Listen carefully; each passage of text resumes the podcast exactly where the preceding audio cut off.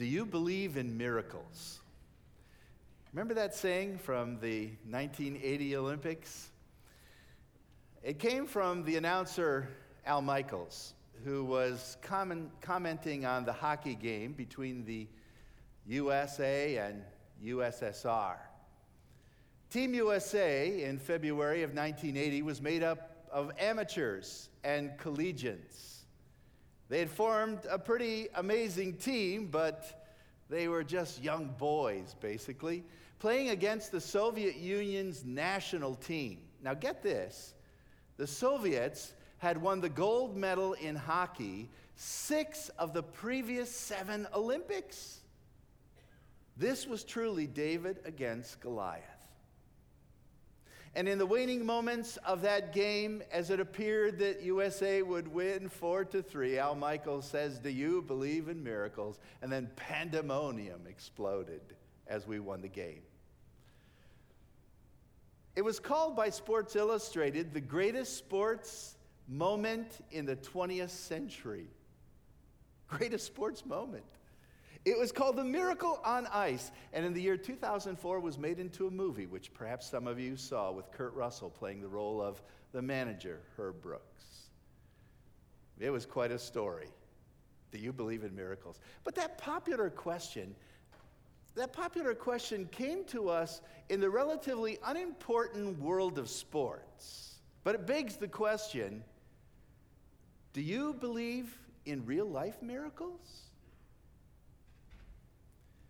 The Pew Research Group did a study back in the year 2008, and they uncovered the fact that 79% of adults believe in miracles the supernatural taking place. A miracle is defined by the American Heritage Dictionary as an event that appears inexplicable by the laws of nature, and so it is held to be supernatural. 79% of adults say they believe in miracles. Among evangelicals, 88% say they believe in miracles, which bums me out that there are 12% of people who say they're evangelicals and don't believe in miracles. You see, there is growing, I think, a substantial amount, especially of young people who are attracted by the new atheists and the whole attitude of secularism and skepticism. And they embrace what was written long ago by David Hume in 1748. He wrote the classic classic objection to miracles by simply saying miracles can't exist because they go against the proven laws of nature. You've got these laws of nature, they're well founded, and they've been examined throughout history. And these laws cannot be violated. And I've got one answer to that kind of reasoning God. Right? I mean, if you believe in God, you say, I don't. But if you did, would you not believe in a God who could somehow intervene in the normal course of affairs and do something unusual? Of course. That's only reasonable. So you have to say there's no possibility of God. You have to believe in a closed system ordered by the laws of nature without a God that, that can be changed. Those laws can, cannot be changed. There's no God that can break in and do something different. Well, I think all of human history shows us that such a belief like that takes more faith than faith. And most people in our society believe in miracles and believe in a supernatural being. And that's good because the Christmas story is all about miracles. The next few sermons, we're tying them together under this theme of Christmas miracles. We're going to talk about some of the miracles that take place and some of the miracles that you and I are very familiar with. And ask the question do we really believe in these miracles? Let's open our Bibles to Matthew chapter 1. The Gospel according to Matthew and chapter 1.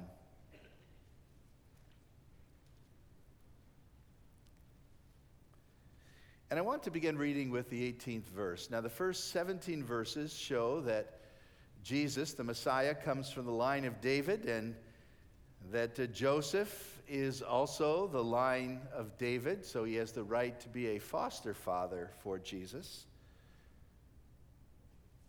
We read in verse 18, this is how the birth of Jesus Christ came about. So now I'm going to tell you the story of a miracle, of multiple miracles. This is how it came about. His mother, that is the mother of Jesus, Mary, was pledged to be married to Joseph. The word pledged or betrothed uh, in the Jewish setting was a, a one year affair. The engagement meant that you were actually married, although you didn't come together physically to live or to consummate the marriage. You were considered to be husband and wife for that year. And the only way that you could break off that engagement, that betrothal, was through a public divorce. And so while they were pledged to be married, it was during that period of time, before they came together, Mary was found to be with child. Stop right there. The Greek word found here is the word eurisko, where we get the English word eureka, taken right from the Greek. Now, when I say in the English, eureka, it means I've discovered something. It's usually a triumphant uh, exclamation of, of joy. Eureka! I've discovered the cure for a disease, whatever it might be. Well, this eureka was indeed a amazing discovery, but not one of triumph, one of horrible sadness. Imagine Joseph discovering that Mary was pregnant. Now, he didn't know that the child was from the Holy Spirit. And we don't know exactly how he knew, but the word seems to imply that he discovered it, she didn't tell him. Maybe it was when Mary went down to visit Elizabeth that word got back, and Joseph heard that Mary was pregnant, and I'm sure he hit the first guy who told him that. How could my pure one, the one that I know, the one that I trust, the one that I've committed my life to, I know she's loyal, I know she's pure, how could she do that? It's unthinkable. Or maybe it's when she came back from being down with Elizabeth and she was already showing the pregnancy and she got off the caravan cart and Joseph saw Mary in her form and couldn't believe his eyes. He discovered that she was with child, verse 19, because Joseph, her husband, was a righteous man and did not want to expose her to public disgrace. Stop right there.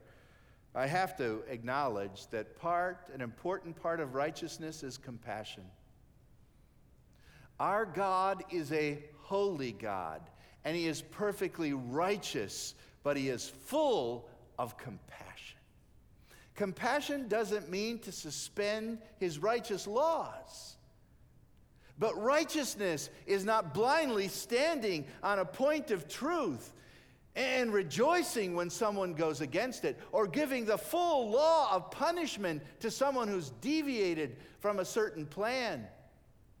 Joseph could have taken Mary and humiliated her in public. He could have said, You hurt me, now I'm hurting you. You ruined my family's name, I'm going to ruin yours. That's what often happens in divorces, right? But a major part of righteousness is compassion. He was a righteous man and he didn't want to expose her to public disgrace, so he decided to divorce her privately. Simple ceremony in a synagogue with a rabbi. Her parents, Mary didn't even have to be there. Joseph, maybe his parents, sign the document, the deed is done. She would be humiliated, and so would he, but it wouldn't be public disgrace.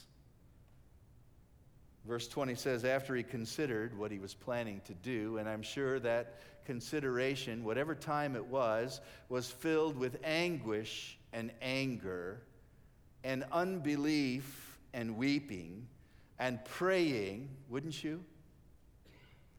Your life broken, all your dreams dashed, your heart ripped out of your soul. And as he's considering this, an angel of the Lord appears to him in a dream.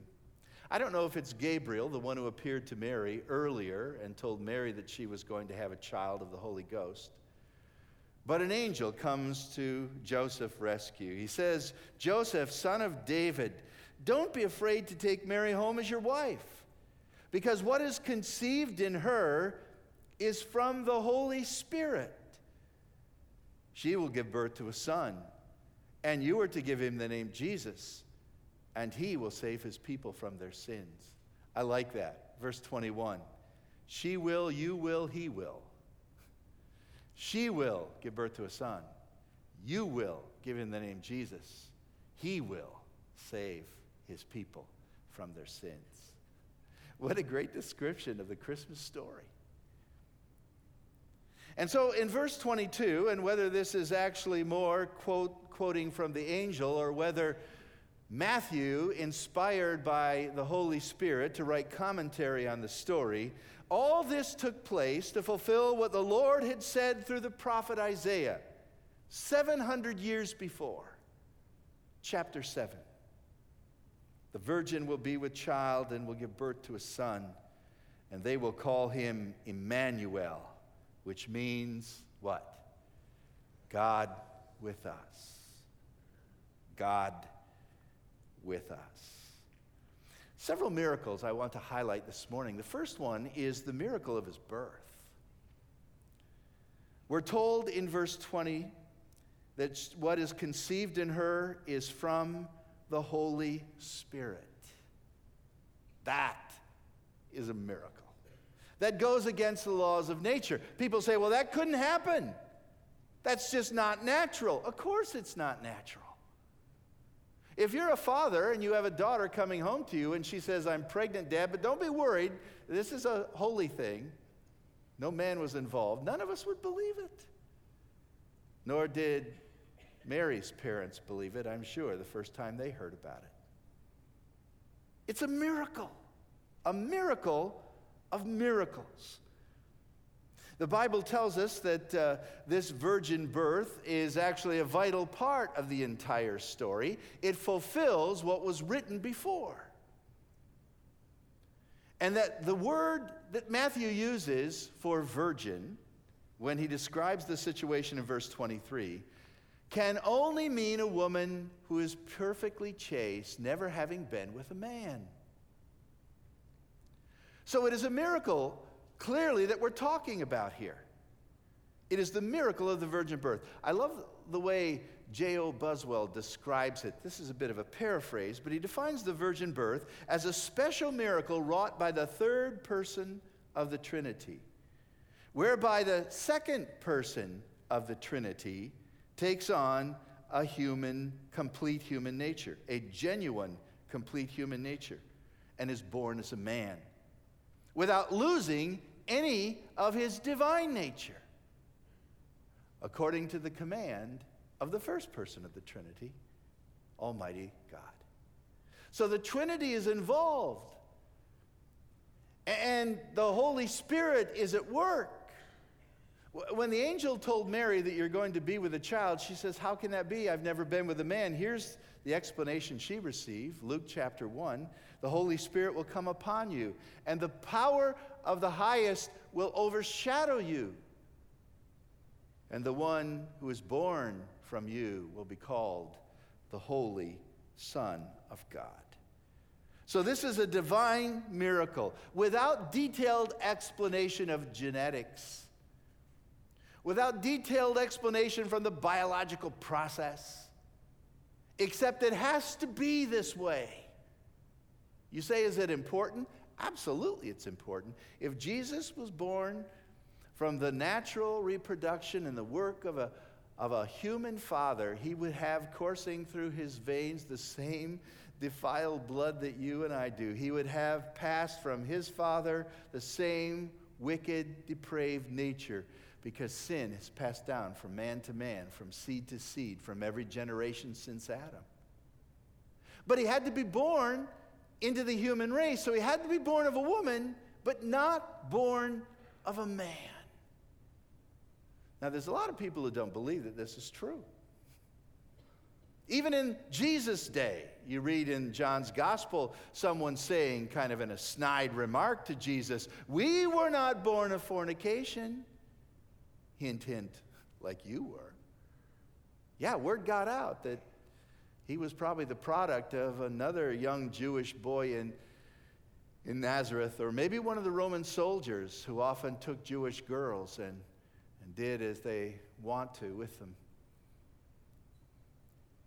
Even some evangelicals, 12% in that Pew Research study, don't believe that this is a miracle.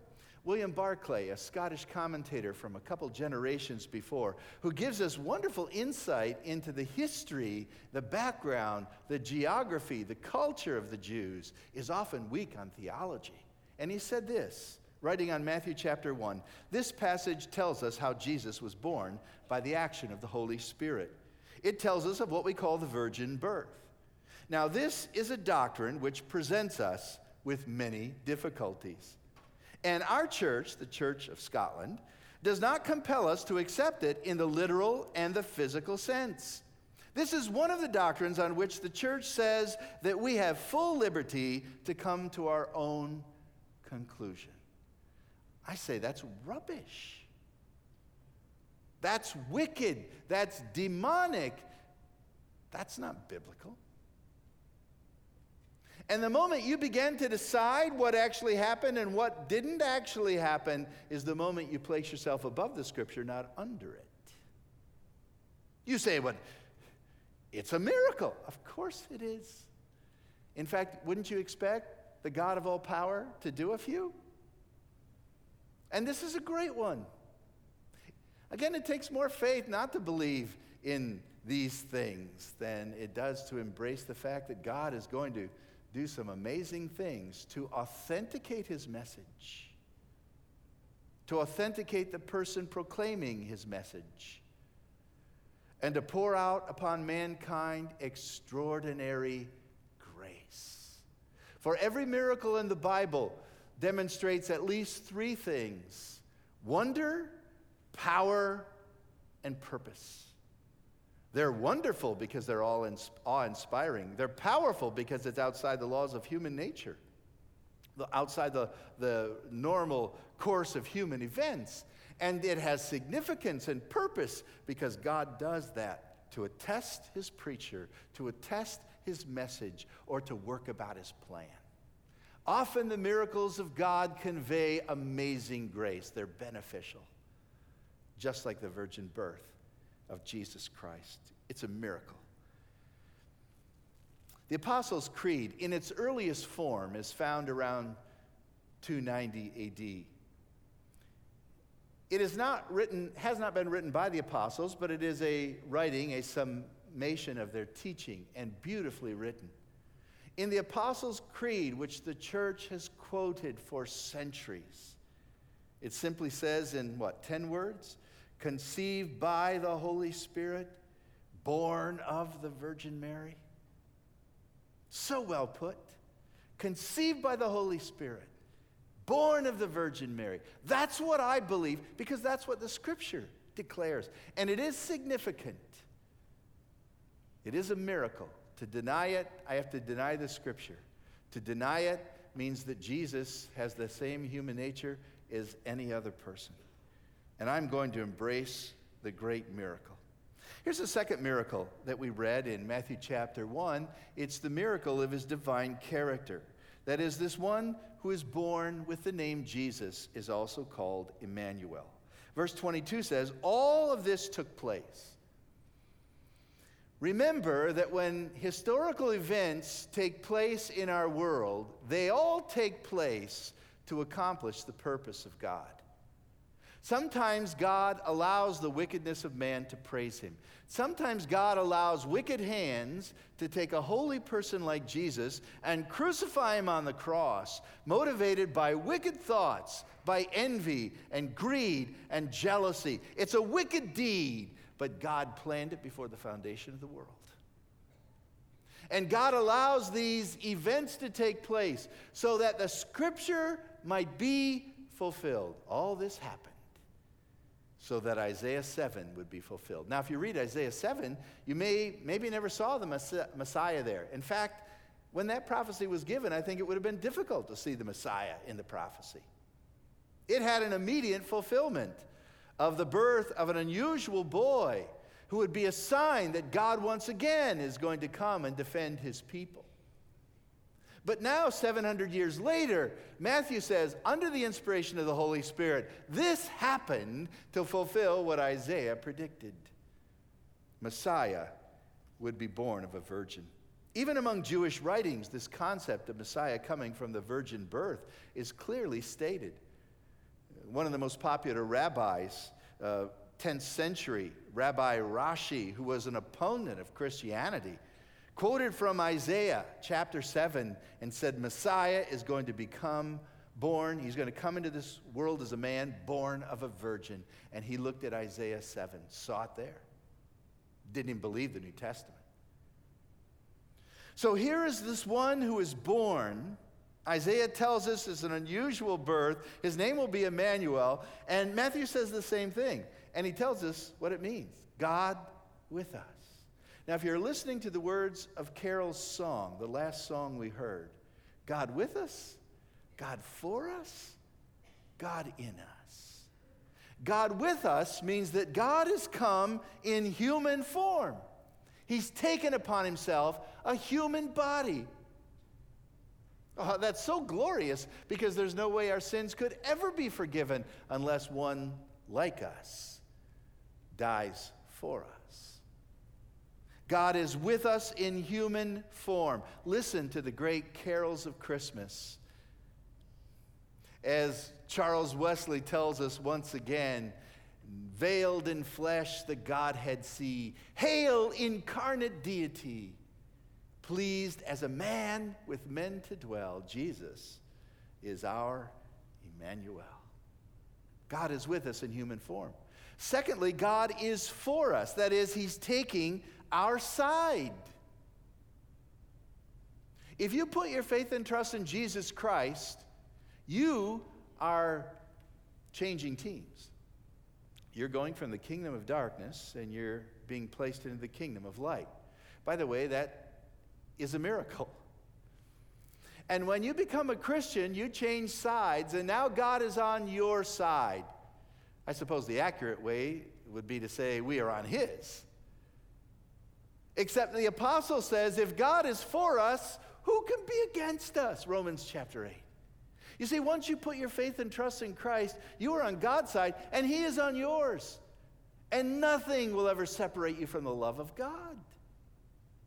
Now, we hear all the time people declaring, God's on my side you know, football game takes place, interview one of the players. Do you think you're going to win this game? Yeah, we're going to win this game. God told me. I prayed. We're going to win this game. God's on our side. They lose 53 to nothing.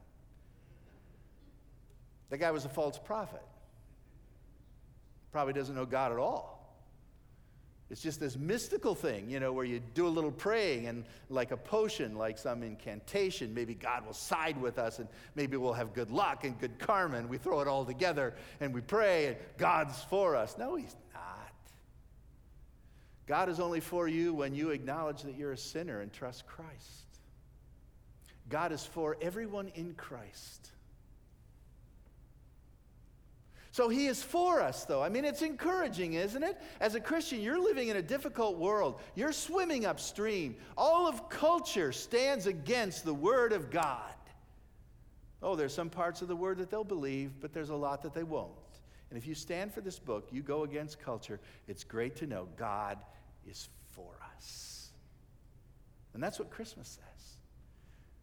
For us so much that he came to redeem us.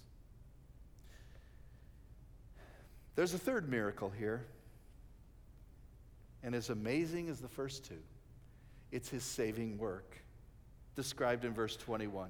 He shall save his people from their sins. Wow. Did you know that your salvation is a miracle? Now, sometimes we'll describe a person, you know, we'll say, boy, if that person ever gets saved, it'd be a miracle as though every salvation isn't. And sometimes we think, well, that person's really good. Or, or some people even say, you know, I'm really a pretty good person. Um, God won't have to do much to save me. God would really be blessed to have me on his team. I mean, if so and so gets saved, that's going to take a lot of work. Me, just, you know, a little quick wash here and there, and I'm fine. No, no. It's a miracle that you were saved. I, I mean, you. It's a miracle that you were saved. Have you ever said that to the Lord? Have you ever said, God, it's a miracle that you saved me because I'm so wicked? Oh, you don't think you are? Go back and read the scripture about what sin is. Sin is thought as well as word and deed. It wouldn't take me long to find sin in your, your actions. It'd be a little easier to find sin in your words. And if I knew your thoughts, it wouldn't take long at all. Right? You are wicked. You are sinful. So am I. And the wages of sin is death. Now, if you don't think you are, then you don't need a Savior. You don't need a physician. Really, Christmas is not for you. I wouldn't even celebrate it. But you're a sinner and you need to be saved. And when God saves anyone, it is a miracle. He shall save his people from their sins. The moment you believe in Jesus, all your sins are forgiven, never to be brought again to your attention. That's a miracle. He shall save his people. Who are his people? Not just the Jews, because he saves, saves more than just the Jews. That portion of scripture read earlier. Uh, the people who dwelled in darkness, they've seen a great light. The people of Zebulun and Naphtali, the region of the Gentiles, upon them a light has come. Who is the light? Messiah. And Jesus is going to live in that region of Galilee, and he's going to do his miracles in that region, and his message will go out to the, the, uh, the, the Gentiles as well.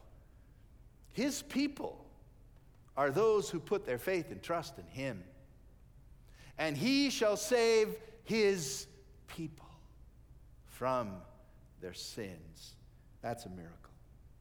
When I came to faith in Christ, one of the first Christian songs I learned was a song by John W. Peterson.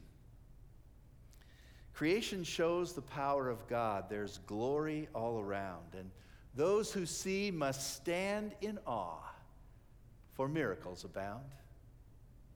I believe in miracles. I've seen a soul set free. Miraculous, the change in one, redeemed by Calvary. I've seen a lily push its way up through the stubborn sod. And I believe in miracles, for I believe in God. Maybe it's not the greatest poetry. Got to find the word sod in there so it rhymes with God. It is a miracle to see a plant grow, but it's a miracle to see a soul saved by grace, isn't it? And I'm looking at a bunch of miracles today, including myself, by the grace of God. That's what Christmas is all about. I believe in miracles because I believe in God. The best summary of Christmas, three words God with Three miracles his virgin birth, his divine character, and his saving work. Edward Caswall put it this way It is my sweetest comfort, Lord, and will forever be, to muse upon the gracious truth of thy humanity. O joy, there sitteth in our flesh upon a throne of light one of a human mother born, yet in perfect Godhead bright. Forever God, forever man, my Jesus shall endure, and fixed on him, my hope remains eternally secure. Do you believe in miracles? Let's pray.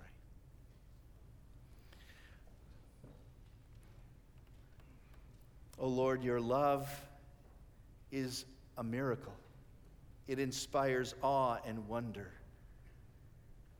It is demonstrated in a powerful way by the death of Christ on the cross.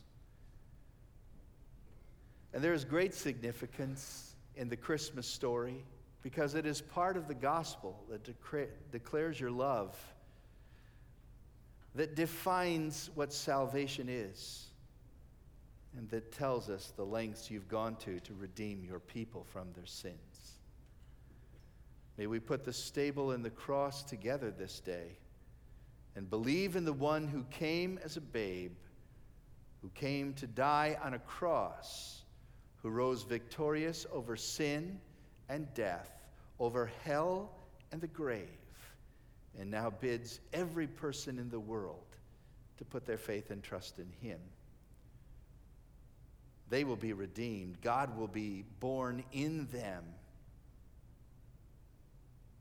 And that will be a miracle. In Jesus' name.